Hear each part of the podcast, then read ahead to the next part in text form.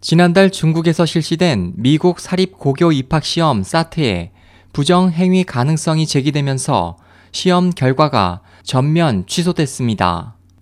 21일 중국 시정신문은 미국 SAT 위원회의 발표를 인용해 지난달 19일 베이징과 상하이에서 치러진 상위 레벨 SAT 시험에 응시한 수험생들의 성적을 모두 취소한다고 보도했습니다. 위원회 측은 이에 대해 당일 두 지역에서 시험을 치른 357명의 학생들의 성적을 조사한 결과 응시자 전원의 만점 결과에 의구심이 들만한 충분한 사유를 갖게 됐다고 밝혔고, SAT 중국 측 관계자는 이번 시험에서 고득점자가 지나치게 많이 나와 위원회가 단체 부정행위나 편법이 동원됐을 가능성을 의심하고 있다고 말했습니다.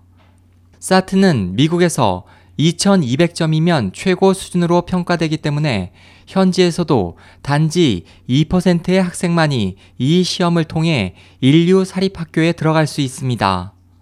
SOH 희망지성 국제방송 홍승일이었습니다.